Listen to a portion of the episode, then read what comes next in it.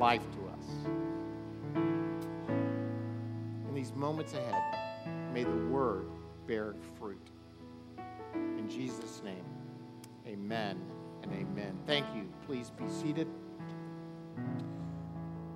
Hey, a couple of shout outs uh, this morning. Um, in case you haven't noticed, um, the front of the church is actually finished. Uh, we have awning, we have the cover on the awning, we have a sign. Uh, you should, you know what you should do? You should come back tonight at six. Uh, you should come back tonight at six because all the lights are done. Look over to your left, and uh, isn't that wall beautiful too? Uh, thanks. Yeah. You know, uh, buildings are just buildings. We have always declared that God is more concerned with people than buildings, but we also want to take care of what He's given us, be good stewards of what He's entrusted to our care. So, thanks to Larry, um, Wendy, um, Rob, Malcolm, who's done a, a lot of work uh, on this facility, and just all those who have uh, really helped Patricia, and there, there's so many others. If I, I shouldn't have started naming names because I'm going to forget somebody, but there are a lot of people who have invested a lot of time in stuff you probably may have noticed a little bit, but you may not have. And uh, we thank them for their service to this place. Amen? Just give them a hand. Just say thank you. They're, what they've done.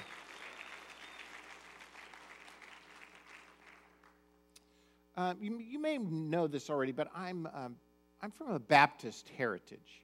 How many of you from Southern Baptist background?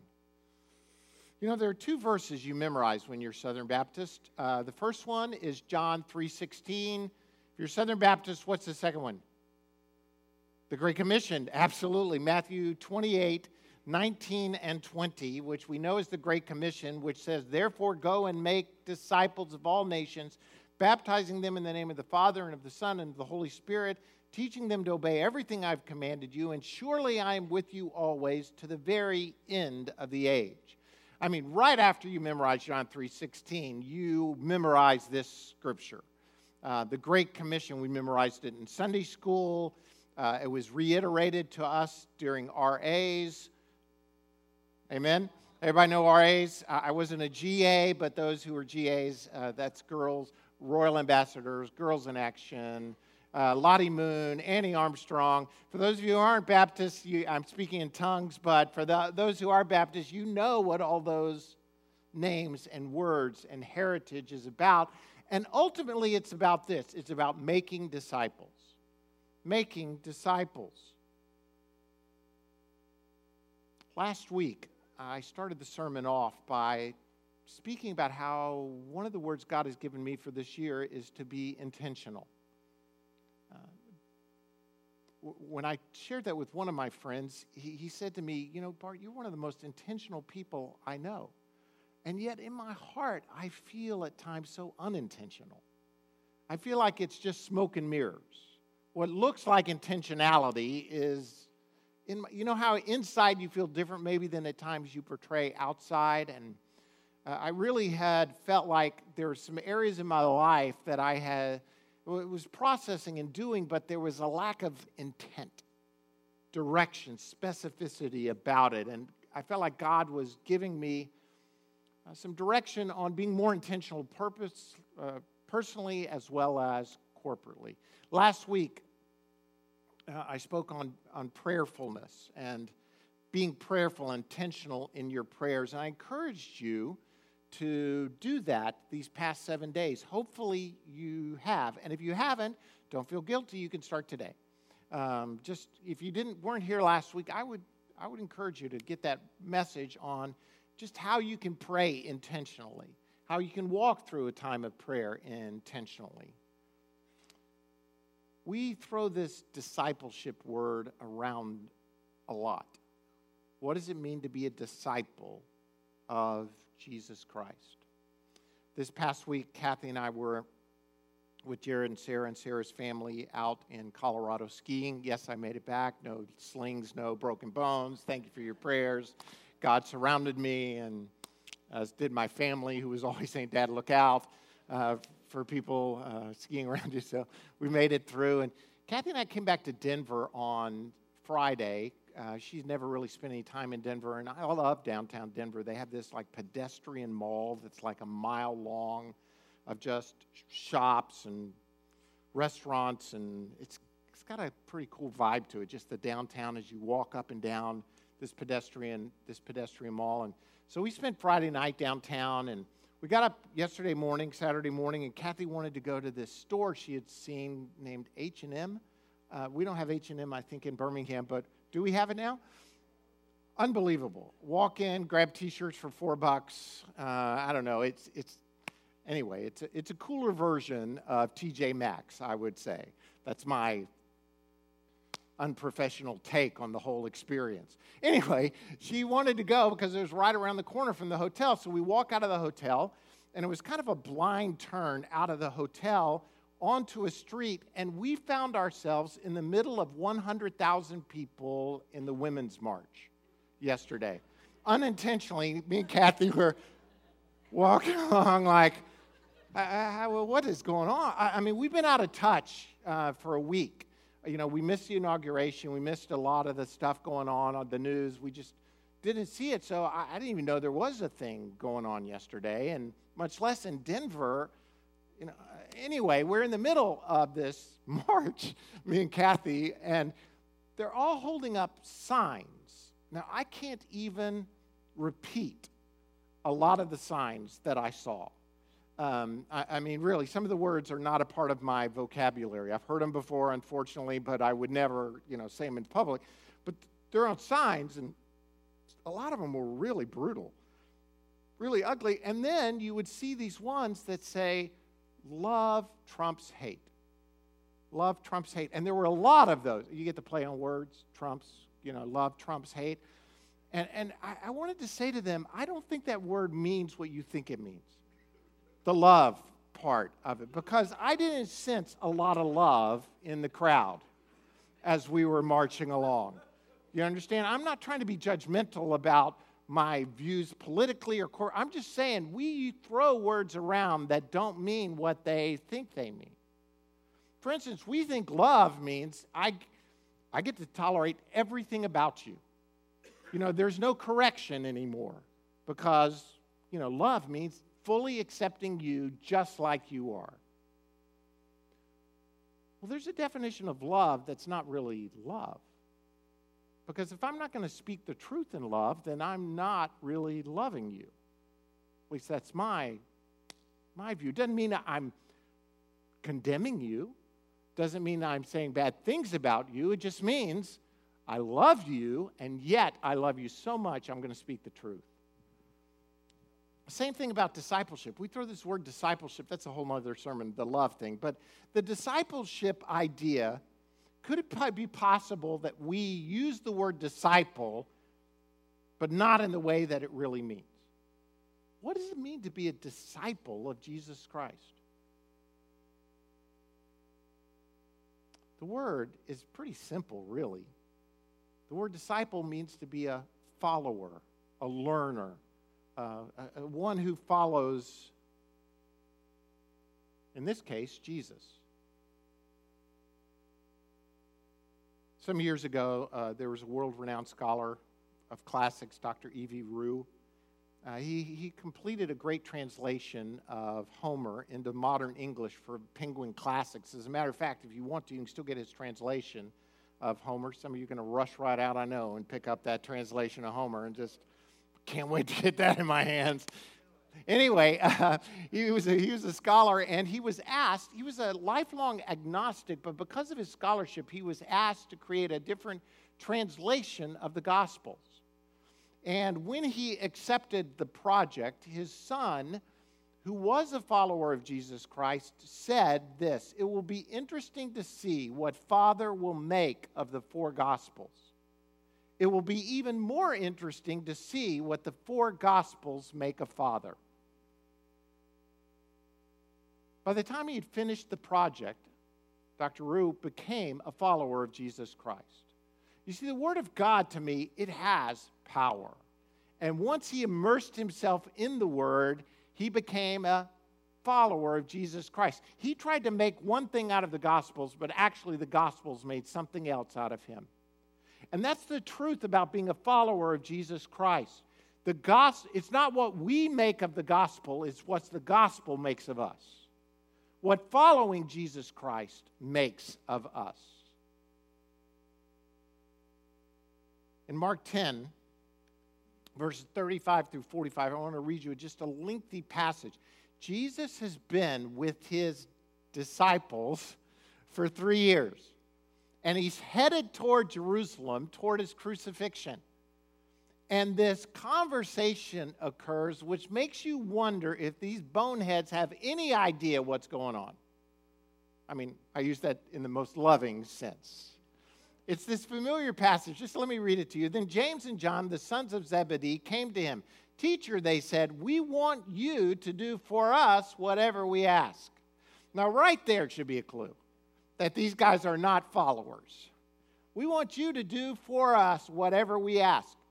Jesus, rather than saying, You guys are idiots, says this. He asked them a question back. What do you want me to do for you? He asked. They replied, Let one of us sit at your right and the other at your left in your glory. You don't know what you're asking, Jesus said. Can you drink the cup I drink or be baptized with the baptism I am baptized with? We can, they answered. Jesus said to them, You will drink the cup I drink and be baptized with the baptism I am baptized with. But to sit at my right or left is not for me to grant. These places belong to those for whom they have been prepared. When the ten heard about this, they became indignant with James and John. Jesus called them together and said, You idiots. No, he said, You know that those who regarded as rulers of the Gentiles lord it over them, and their high officials exercise authority over them. Not so with you. Instead, whoever wants to become great among you must be your servant, and whoever wants to be first must be slave of all.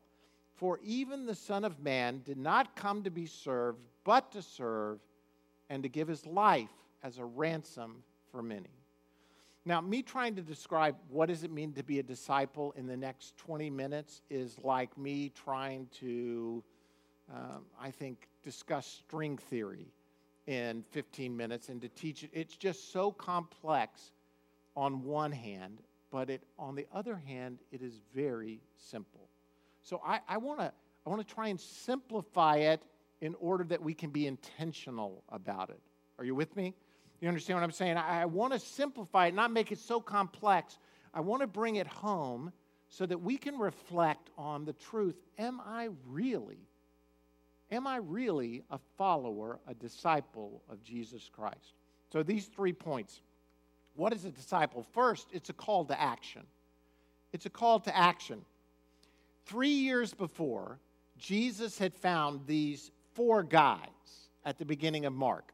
He had found um, Peter, James, John.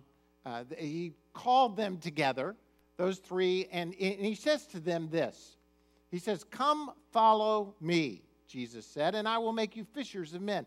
At once they left their nets and followed him. You see, the call to discipleship is a call to action. And by action, I don't mean you have to do something to get right with God. I mean you have to, it is a call to an active relationship with Jesus. Let me say that again. Being a disciple is a call to an active relationship with Jesus.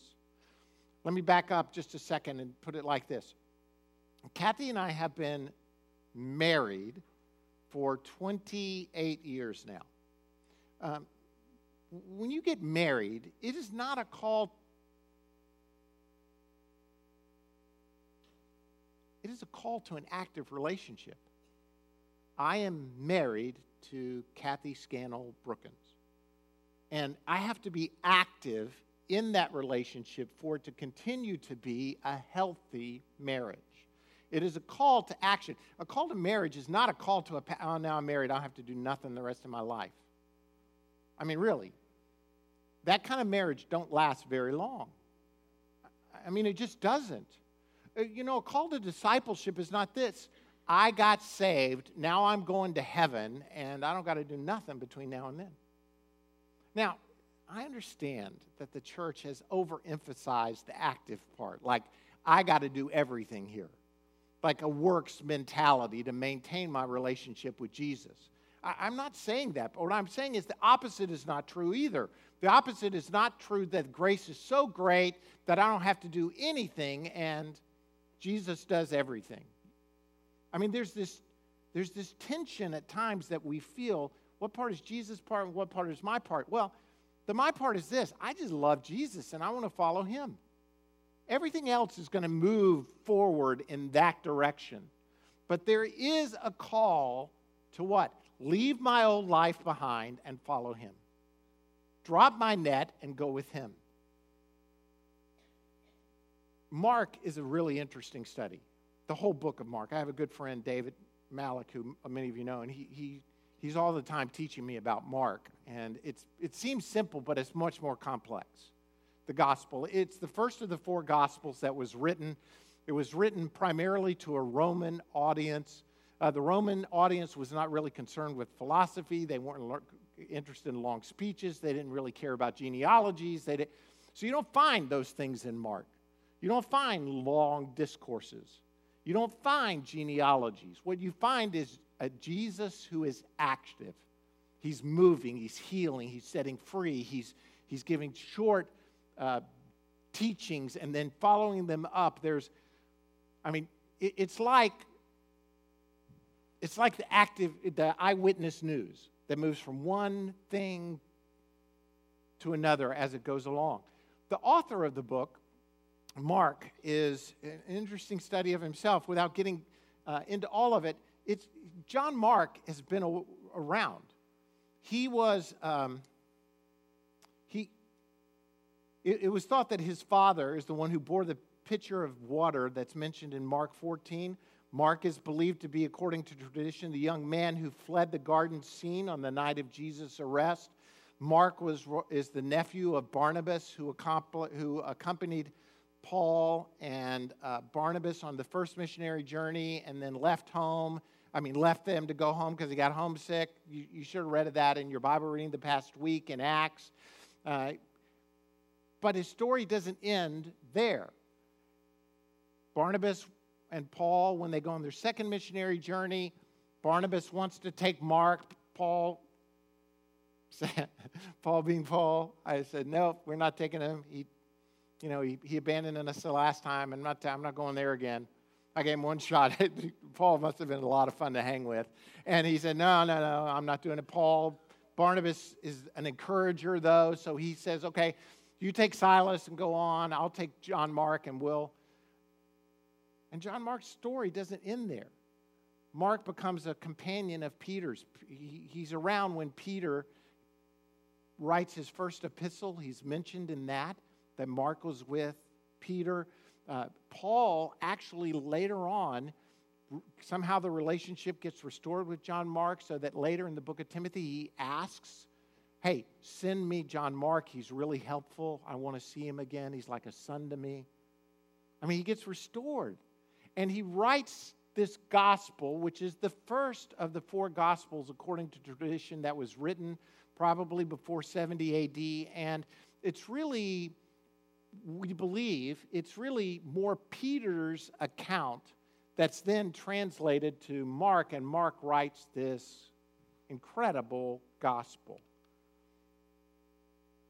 It's got more miracles recorded in it than any of the other gospels. The word immediately is used over and over and over again. Immediately they did this, immediately they did that. Some 42 times. Christ is portrayed as an active, gospel giving Savior. You see, being a follower of Jesus Christ is not a passive thing that just happens to us. The gospel is this it is a call to an active relationship with Jesus Christ. Now, I could really stop at this point and just let things go for you and for me.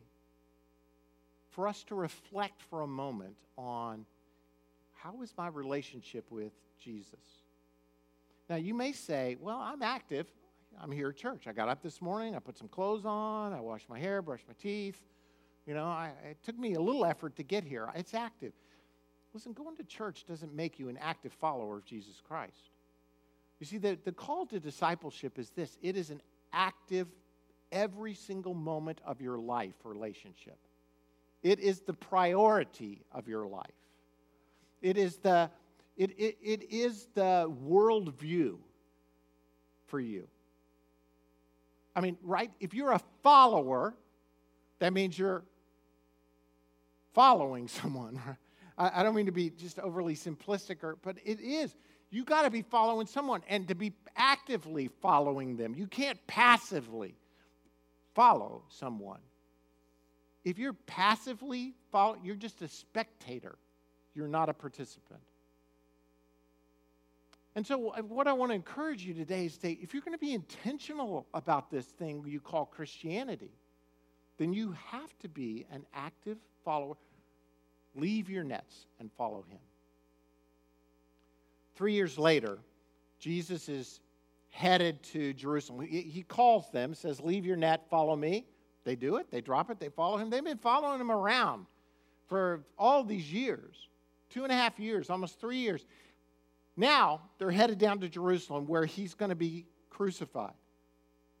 The rich young ruler on the way down, this guy who's just identified as the rich young ruler, says, Hey, Jesus, what, what must I do to inherit eternal life? And Jesus says, Follow the commandments. Ah, I've done that. Okay, then sell everything that you have, give it to the poor, and come follow me. And the guy goes away sad because he had a lot of stuff. You remember the story? He has a lot of stuff, so he leaves. Jesus wasn't saying, hey, every single person has to sell everything they have, but he knew that this guy's money had a hold of his heart. And what Jesus was basically saying is, nothing else can have a hold of your heart and your heart be given to me as well. Whatever it is. It's got to be disconnected from you. Nothing else can have its hooks in you. If it does, get rid of it. Follow me. But the disciples, and he says, it's hard for, he goes on and says, it's hard for a rich man to enter the kingdom of heaven because he recognizes that money is, man, somebody want to testify, money can get a hold of us. Before you even know it, it's got a hold of you. And so the disciples, though, they're thinking, hey, wait a minute. We gave up everything. We dropped our nets, and for two and a half years, we've been following you. What's in this for us? You know, they're, they're looking now, thinking of the rich young ruler, thinking of themselves, looking toward the future. Jesus then teaches them about uh, rewards and greatness in the kingdom. He, talks, he starts to teach them as they ask the question, kind of what what's going on. He teaches them about rewards and greatness. And then following that, somehow James and John must have got it in their heads hey, we better make a move here. Jesus was talking about thrones for the disciples. If we want the best thrones, we better make get our request in now. You know, they think this is like Baskin Robbins. I got to get the. Some of you know I'm talking about. You used to have to take a number, you know, when you went in. They want to get the number first. So they go to Jesus and say, Teacher. By the way, I'm on the second point now. It's a crisis of attitude. Crisis of attitude. And here's why. James and John, sons of Zebedee, came to him and say, Teacher, they said, we want you to do for us whatever we ask.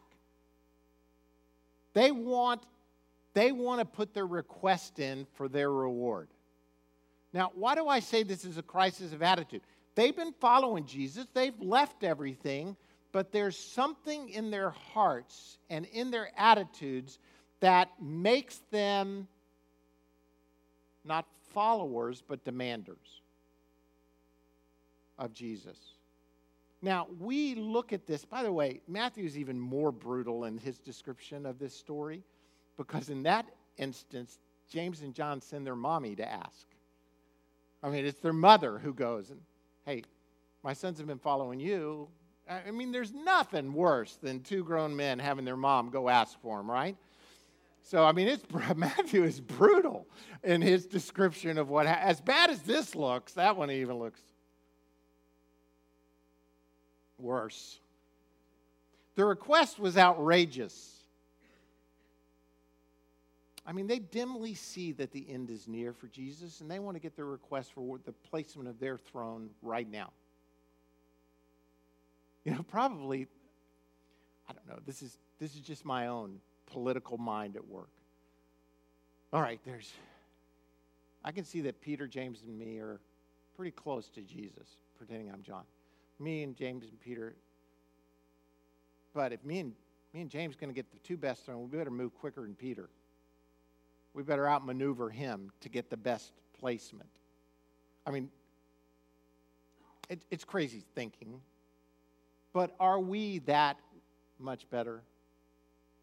How many times have we used the gospel as a demand for better living now? I mean, we've developed a whole theology about it a theology of prosperity. You know what? Come, come to Jesus because he wants to make you rich and healthy. That's not what this passage is going to say, by the way. Nothing in this passage. But we do the same thing, even, even if we don't adopt the prosperity doctrine, we still have this, this I want to be a, a, a follower who leads. I mean, I, Jesus, do what I ask of you.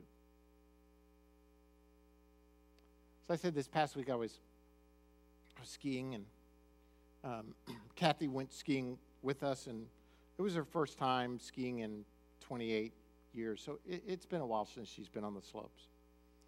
Um, it, it, she's not here, so I'm not going to tell too many stories, but it was hysterical.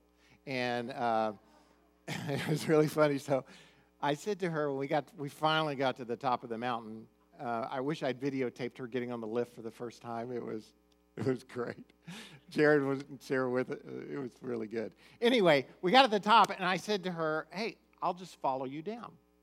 Uh, you just go on, and I'll be right behind you in case you need help, you need anything."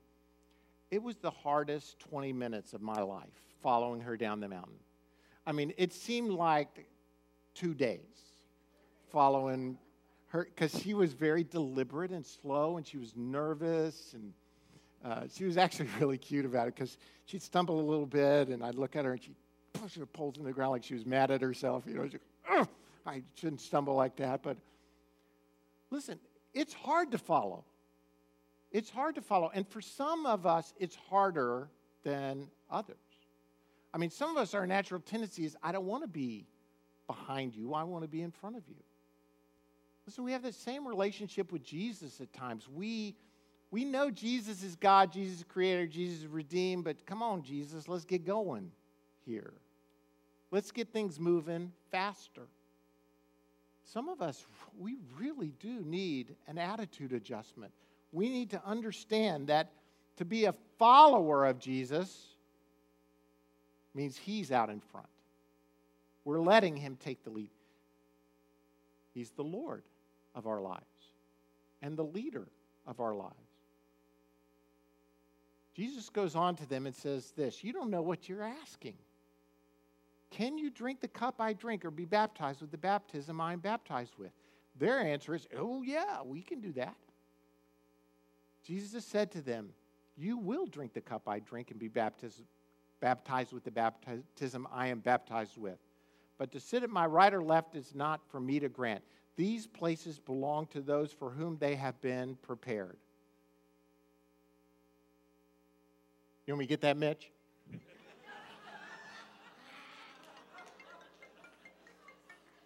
it's okay. It's okay if I decline it. there you go, bro. It was, it was, it was Paul Kelly, by the way. I don't know who that is, but Tell him I said hello for me, will you? I should have just answered and, hi, Paul.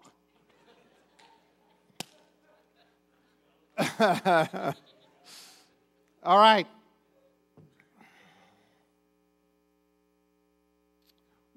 what does Jesus promise them?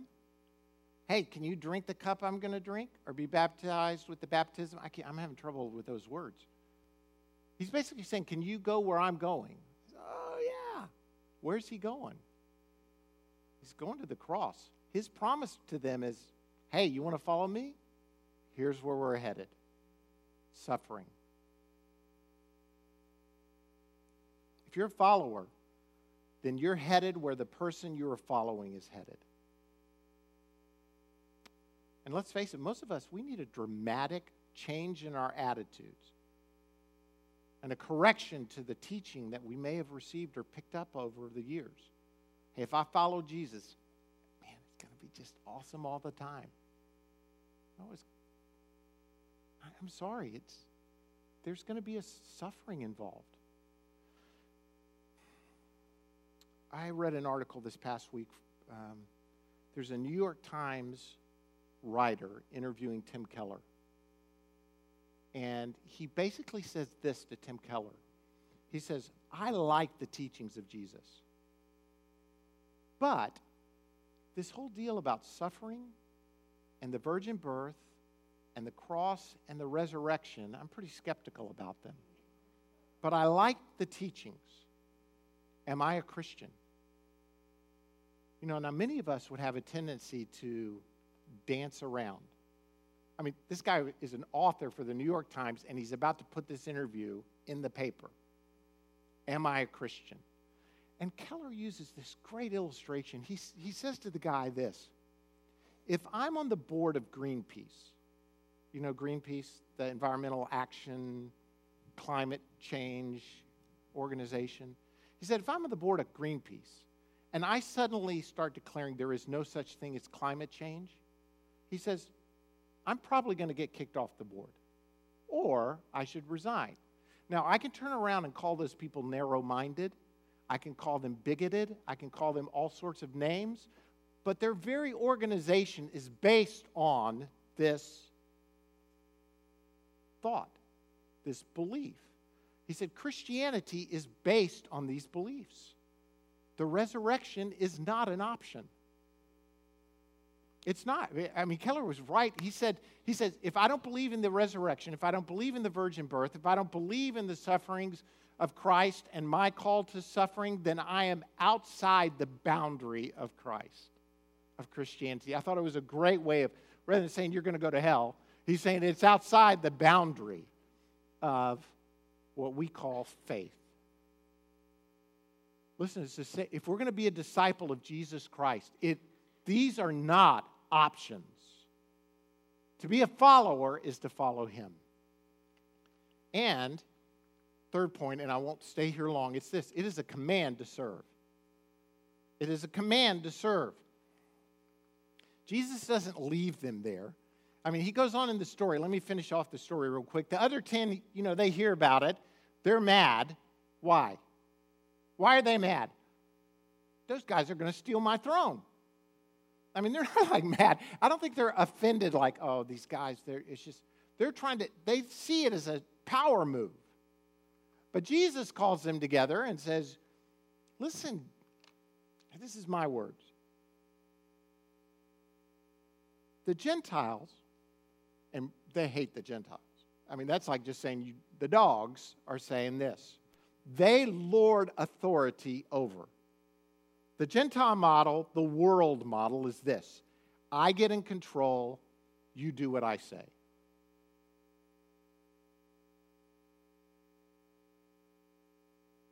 Not so with you. Instead, whoever wants to become great among you must what? Be your servant. And whoever wants to be first must be slave of all. He, I believe Jesus sets the record straight for then and all of eternity. To be a follower of Jesus Christ is to serve, it's not to be in control. As a matter of fact, he contrasts the world's model of being in control with his model of serving. And he even goes on and says, For even the Son of Man, me, did not come to be served, but to serve and to give his life as a ransom for many. Here's the point Jesus, the Son of Man, they knew that saying. The Son of Man wasn't just some phrase he's thrown about. The Son of Man is the ultimate man, the God man, God who's become a man. For if even the Son of Man, me, God in human flesh, didn't come, who else would have the position to say, You do, ex- I demand of you? I'm in control. But he's saying this I didn't come to be served, but to serve. I came to give my life up for everyone. You see, if you're going to follow him, then you got to be like him, which means that we are called to serve. We're called to give our lives up for him.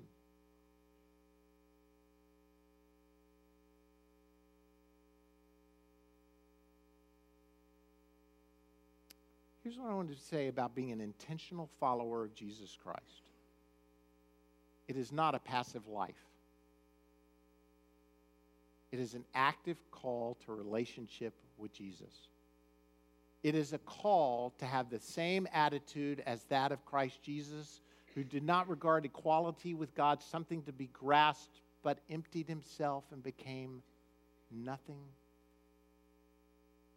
hum- humbled himself to become a man, humiliated himself even further by going to the cross on our behalf. Have this same attitude in yourselves that is in Christ Jesus. And serve. Give your life away. If we, as followers of Jesus Christ, known as fullness Christian fellowship, want to be the kind of disciples that Christ calls us to be, then this is the kind of follower he's looking for. One who loves him with everything that we are, who doesn't demand our own way, and serves others out of love. Lord, I pray this morning that we will, we will be the kind of follower that you've called us to be, that we will be in love with you We'll love you with everything that we are. We'll leave everything else and follow you. That God, Lord Jesus, we will, um, you'll help us adjust our attitudes to not be so stinking self centered, to demand our own ways, but to, to love you with all that we are, and, Lord, to serve others. Lord, forgive us where we see this Christian life as something where we get to be served, but instead, Lord, we'll just we'll love you and serve others. Lord, I pray, I pray for every person here that we will not be passive in our disciple living life, but that, Lord, we will be following you. And as we look at next week, we'll be sharing with others. We will be a disciple, disciple making people. Help us learn what that means. May we never be ashamed of the gospel of Jesus Christ because it is the power of God to salvation. And we thank you, Lord. Spirit of God, I pray that you move in us to help us do what we can't do in and of ourselves. Lord, we thank you, we bless you, we praise you, we rejoice in you. In Jesus' name, amen. Amen. Thanks. Stand up with me if you would. I want to speak a prayer blessing over you. You're going to be dismissed. If you want